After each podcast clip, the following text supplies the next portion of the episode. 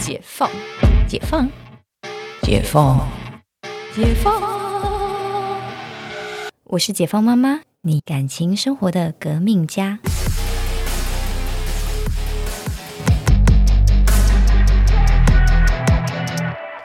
欢迎回到解放妈妈。呃，在这个新年的时候呢，我相信就是很多人都有一个新的开始。那对于就是最近我自己刚生完小孩，然后我发现周围也不少人，就是其实年过四十也还在努力的生小孩。真的，就是我替台湾谢谢各位愿意生小孩的妈妈们。然后呢，呃，就是生小孩这件事情呢，我觉得现在政府啊，就是非常的贴心，就是过去给的妈妈手册、孕妇手册里面。就是在去年的时候呢，就是推出了一个爸爸，就是的爸爸手册。那这个爸爸手册，这个其实有点搞笑啦。其实跟妈妈手册内容很像，只是说上面写了爸爸手册，所以爸爸会有点压力啊。这个应该是我要看的，或者是妈妈会丢给爸爸说这是你的。那当然，这个爸爸在。内容其实就在讲讲说，就是在这个怀孕四个阶段，就是爸爸要助攻的地方，就是在第一第一孕期，就是还三个月以内，就是还没满十三周，到底要注意什么呢？那大家其实有怀孕过的朋友都应该有一点有一点点概念。那我们就在这边节目分享，就是让就是准备怀孕或者是刚怀孕或者是。还没有怀孕的人来听听看哦。如果真的有一天怀孕的话，我们要注意些什么？那在第一孕期，就是在还没有满三个月，在未满十三周的时候，就是要诶，第一个要先确认有没有诶怀孕啦。然后就是在心跳的时候，有心跳大概就可以领到爸爸爸爸手册以及妈妈手册了。那就是最一开始，大概就是大家常常在说啊，怀孕三个月不可以跟别人说，就是会觉得很危险。对，那就是怀孕初期因为比较不稳，所以要就是留意会流产的一些征兆，或者是那种小腹持续闷痛啊，或者是不正常的出血，这些都是第一孕期要特别注意的。然后在第二孕期，就是在十三周到二十九周，那大概就是所谓的三个月到五个月这之间，那开始就是慢慢的妈妈开始，诶，就是有感觉到自己变成一个妈妈，开始有肚子明显的感觉到大起来。那其实，在这个孕期，其实算是慢慢的在适应的过程。那这个时候就可以开始安排，就是接下来你们的计划。因为这时候大概小孩没有太意外的话，就是都可以在就是正常，就是之后可以生产这样子。那在第三孕期，其实是大家觉得最舒服的时候了，就是怀孕二十九周。那大家常常在说，其实怀孕最舒服，其实大概是五到七个月。那大概就是横跨，就是第二孕期到第三孕期的中间，就是你大概是你身体最舒服的时候，然后也不会孕吐，然后你也看得到肚子，那也是周围的人对你非常友善的一段日子，就是你可以好吃好睡，然后又可以就是呃享受那个大家对于孕妇极极高的待遇。那可是呢，在这个超过三十二周，就是超过七个月以后，哎，你开始会有一个比较明显的，就是呃，睡觉就是比如说会比较不舒服，开始比较有压迫感，因为其实宝宝开始会顶到你的胃，可能睡觉会比较有感觉。像我自己啊，在生这一个老三的时候，我其实，在在后面，我其实大概在六七个月，就是大概在。二十五周以后，我其实就明显的感觉到，因为宝宝长得大，然后一直顶到我的胃，其实顶的不舒服。所以我在后期的时候，我几乎没有一天有连睡睡超过三个小时的时间，就是一躺下来，你可能就被他胃顶到，就是胃食道逆流啊，或是就是各种不舒服。所以我其实，在最后面其实是稍微有点辛苦的。所以这个时候呢。就是如果我的听众朋友有爸爸的哈，就是自己要要自觉一点，好好的就是对对待那个最后最后孕期这个老婆，那老婆那时候不好吃不好睡，骂你都是正常应该的，请虚心的忍受好吗？耐心的好好的跟你的呃准妈妈好好的安抚她。那最后一个阶段就是生产的时候了啊，就是在生产的时候，在台湾其实现在有蛮流行各种生产的方法，就是除了大家所谓的呃自然产、剖腹产，那开始也会有一些像比如说在家里的待产，就是请就是比如说水中生产啊，或者是请助产士到家里。哦，这几年其实开始有流行这样子的，就是另外一种所谓的自然的方式生产。那这个部分我觉得就见仁见智了，因为我我一个高中同学那时候她嫁到澳洲，然后呢，她后来就回台湾要生小孩，因为怀孕了，嗯，然后我觉得，嗯，她还是个原住民，我觉得原住民就是呃小小只的，她也没有特别高，但我觉得她应该是很优雅的一个人。那她那时候呢？就是在澳洲就学的那一派，就觉得说我要回家，回家在家里水中生产，很认真，就是在家里准备了一大堆东西。结果那一天其实就有一点小错赛，就是要水中生产的时候，就是并没有顺利。然后就是呃，在阵痛的时候太痛，助产士也来到家里，然后搞老半天，到最后，嗯，经过了一个晚上，他撑不住，他还是去医院的。因为他其实已经痛到他没有办法自己用力把小孩生出来，所以到最后还是去医院，就是到医院催生，就是到最后就是他的呃水中生产的这一个嗯呃美丽的幻想就被他打破了，因为他其实没有想过，原来其实生小孩子会这么痛，以为就像大家影片讲的啊，水中生产很自然，然后就是很顺利。诶，这个会不会自然顺利？我真的觉得是看人呢。哦，前几天我们就是呃，猫咪 lunch，我们有一群妈妈就是在中午，就是一个月会有一天中午出来吃饭，然后会来分享一下，哎，小孩最近在学校怎么样啊？因为我们大家小孩年纪都相仿，然后就可以交流一下小孩在不同的学校，然后遇到什么事，然后怎么解决，或是要上什么课，或是暑假怎么安排等等等的。然后就有一个妈妈呢，她就生了两个女儿。那我就说你是生孩子练武奇才，因为她两个女儿就是进产房到出来就是十分钟以内，然后她就觉得生小孩就是非常的自然，然后就是他的骨盆就是可以就是那个呃有点像橡皮人一般，非常的有弹性。那我们也有妈妈呢，就是像比如说像我好了，我第一胎是吃全餐，就是呃第一我第一胎泽泽。在怀孕的时候，她就胎位不正，就一直坐着，所谓的臀位。那我也约了好剖腹的时间，因为其实臀位生还是蛮危险的。但是呢，她就是没有在我预计的时间来，他就先提早破水。然后那时候破水的时候，已经开始解胎粪，就是他在里面的呃氧气已经不够，其实就是在里面环境很差了。所以就是到医院的时候，就是很迅速的要紧急剖腹。那到医院的时候呢，我那时候还蛮惨的，就是在呃到医院的时候，就是我已经就是已经开五指了，然后呃护士还可以摸得到，就是孩子的脐带，就是就是孩子已经呃有点被压迫，有点就是呼吸窘迫的状况，就马上的就是要进去，就是要马上剖腹。那那时候痛到真的就是就是你知道那个一路的阵痛，就是。沿路我是冒着冷汗，然后在打脊椎麻醉的时候，医生就是哎，就是可能抓着我的手，一个另外我的帮我接生医生帮我抓着手，就哎要打一下脊椎麻醉这样子，然后叫我忍着点。然后我那时候痛到我连手都没办法用力，我连握拳头都困难。对，就是我真的可以理解说那个要生的时候要用力是有多困难的那一种感觉。然后痛到我打脊椎麻醉，我一点感觉都没有。就先打好弄好，说：“哎，我们准备开始。”我说：“啊，你打好了吗？” 因为实在是太痛了，痛到我对身体其他感知已经是无法感受的那种境界。然后当然还好，就很顺利的生下来。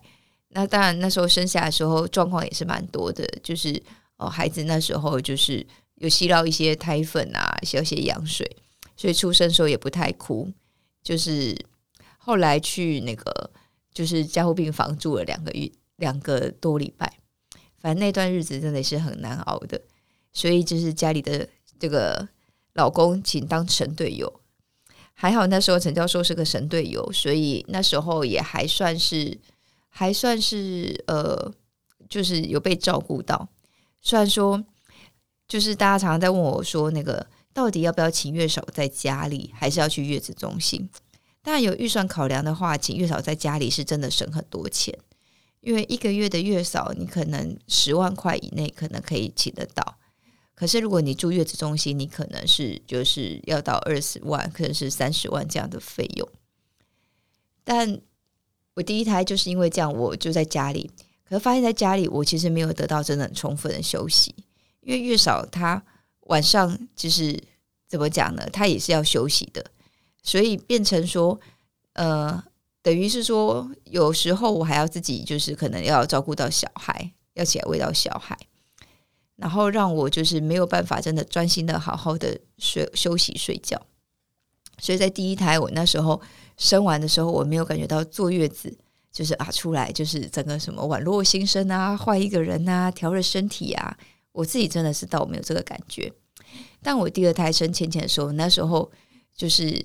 呃月子中心一样是订好，因为我第一胎其实有订啦，只是说泽泽那时候提早出生，所以我的月子中心没有位置。临时也没有找到月子中心，所以才会在临时就是托人找了一个月嫂来。那第二胎生芊芊的时候，那时候就一样，我又一样是胎位不正，这时候她变横位，就是芊芊是躺着的，就是所以那时候剖腹，呃，要剖腹的时候，我也是呃那段时间就一直跟芊芊讲，就是跟着肚子里面的芊芊讲说：“你乖，你好好到那一天出来，好，不要急，不要急。”所以还好，她那天是很顺利的，在我们预计的剖腹时间出来。那那时候就有顺利的住到就是月子中心。那一次住月子中心，我觉得我就真的有被调养到身体，因为那在那一个月我就好累，就是随时都是在睡觉、吃饭，然后喝中药茶、挤奶，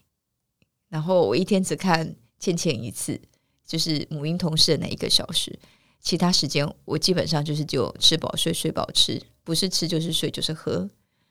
那真的出来之后，我觉得体质真的变非常好。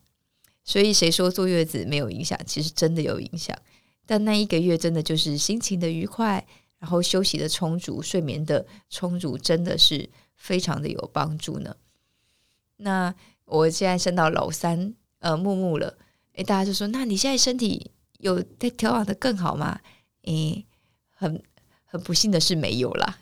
就是没有到那时候生老二的时候，我觉得天哪，我好厉害呀！就是因为在我们现在生老三，就是操劳真的是有一点影响。因为我在呃月中的时候就是忙哦，我们要开新诊新诊所的事情，然后所以没事就是一直在联系呃装修啊，然后开会，然后我们的很多就是前置作业。所以我的休息真的就没有休息的像那时候第二胎的这么好，所以就是觉得嘿，好像但也身体也没有变差啦，但就是没有就是你知道补血加分，然后突然变得神力女超人的感觉，就是没有到这么厉害。但总而言之呢，我觉得就是在生孩子坐月子真的非常重要。那其实这一集其实明明想要讲的是那个爸爸手册，但还是忍不住分享了一下，就是自己生完三个小孩的那个比较一下的过程。那我想爸爸呢，就是爸爸手册拿起来看，认真看好。虽然说其实妈妈都知道，其实这个爸爸手册就是妈妈手册的一个一部分的内容截过去，但这个东西不是只有妈妈应该知道，爸爸更应该知道。因为其实妈妈在怀孕的过程当中，其实还是真的有很多不舒服以及不方便的地方。那要怎么样让就是让自己的老婆在这个孕孕程中可以过得很舒服？那就是你得帮老婆记很多事情，然后帮老婆呃代劳一些事情，然后甚至说你可以透过这个爸爸手册，知道哦老婆在这几个阶段到底身心灵的状况是怎么样，然后给予她一个适当的协助。这时候不得不称赞一下陈教授，陈教授在这个部分做的还是挺好的。就是从嗯，我们当年认识的猪队友，现在变成神一般的队友。所以呢，男人真的是可以训练的。那个，如果这个听众是妈妈或是女性朋友的话，这是呃，辛西亚在这边要奉劝大家，就是嗯，适当的装弱，然后。适当的装傻，然后适当的脚走不开，这些都是会让爸爸有机会学习以及练习的。虽然说他可能一开始做的不好，还有就是要适当的眼瞎，你要看不到他的做不好，然后但是又要适当的哦嘴甜，跟他说哇，你有做这些事情，你好棒。所以呢，这个真的都是一个聪明女人需要学的。那学到这些，你就有办法解放自己，成为了解放妈妈呢。那不管怎么样，呃，希望在这个新的一年，台湾可以再多更多的新生儿，生个小兔子也挺好的，因为你可以就是呃，吐钱吐不完哦，不对啦，好像生小孩吐钱吐不完，听起来好可怕。不，我应该是说呃，前吐似锦，我们可以有很好的呃一个未来。常常有人问我说，为什么要生小孩？我最近真的好多人在问我这个问题哦，就是，嗯，在三十五岁，我三十五岁以后的朋友就开始有冻卵啊，或者是呃不小心怀孕要不要生小孩这个话题。那我就说，哎，不小心怀孕，如果如果你要不要生这件事情，第一个就是看你有多喜欢小孩了。那这个很喜欢小孩，这个男人要不要在你身边，好像不是很重要了。那好，那第二个就是你有没有想要跟这个男人在一起一辈子？因为生小孩嘛，就是我觉得跟男人最大的一个问题是，你就跟他一辈子剪不剪不开，完全就是没有办法分手之后，就是就完全的可以再也不见对方，就是因为孩子这个就是两个人会在一起牵扯一辈子的事情，但。如果这么多的麻烦，那为什么要生小孩？那天我跟一个朋友分享，我跟他说，生小孩一个很大的、很大的原因，就是当你年纪越来越大的时候，你的周围的人、你的爸妈、你的亲朋好友一个一个走掉的时候，你会觉得自己很孤单。那孩子其实真的是证明你来这世界上的依据。你发现。有你的一部分在这个世界上继续的留下去，所以，嗯，我周围我看过年纪最大的是四十八岁生小孩，就是他其实在二十年前就先冻好冻好软，我觉得这个也是蛮先进的想法啦。那在二十年后，他决定生这个小孩，就是其实那种你发现年纪大，你什么都有了，可是你就是少了一个，少了一点什么。当然，有些人说啊，生小孩来玩玩，这是一个部分。因为其实小孩真的会让你把你的童年、你的过去再走过一次。那有时候也是一个弥补你过去其实你你未完成的一些嗯回忆嘛？当然，有一些人是觉得，哎，我小时候没学钢琴，所以我要让我的女儿学钢琴。呃，这个这个可能就就对小孩压力大一点。就是会有一些家长把就是自己以前没办没做到、没办法做到的事情加注在小孩身上，呃，这个部分可能我们可以开其他的话题再聊聊。但其实里面比较大的部分会是，嗯，小孩经历过嗯成长阶段的诶每一个小成就，甚至说很单纯的开心、很单纯的快乐，这个东西都可以让自己的身身心灵可以得到一个。灵魂洗到，得到一个洗涤的感觉，好像就是，哎，我以前也是这个样子，然后会开始看看说，哎，自己，嗯，灵魂到底经过了我们这几十年，到底经历过了什么？然后我们以前最纯粹的快乐是不是还存在？这个真的是一个孩子会带给你很多的反思。以及孩子的成长也是会让自己有很有鼓励，也是自己的一个人生的里程碑呢。分享到现在，不知道大家有没有在期待生小孩一点，或者是呃知道怎么样去好好的跟自己的另一半聊聊小孩，或者是爸爸手册或妈妈手册的话题呢？期待大家都可以有呃好好。解放自己的灵魂，跟好好解放在家里，嗯的双手，可以让你的另一半帮你多做一点呢。那我们今天的节目分享到这里，那我们下次见哦，拜拜。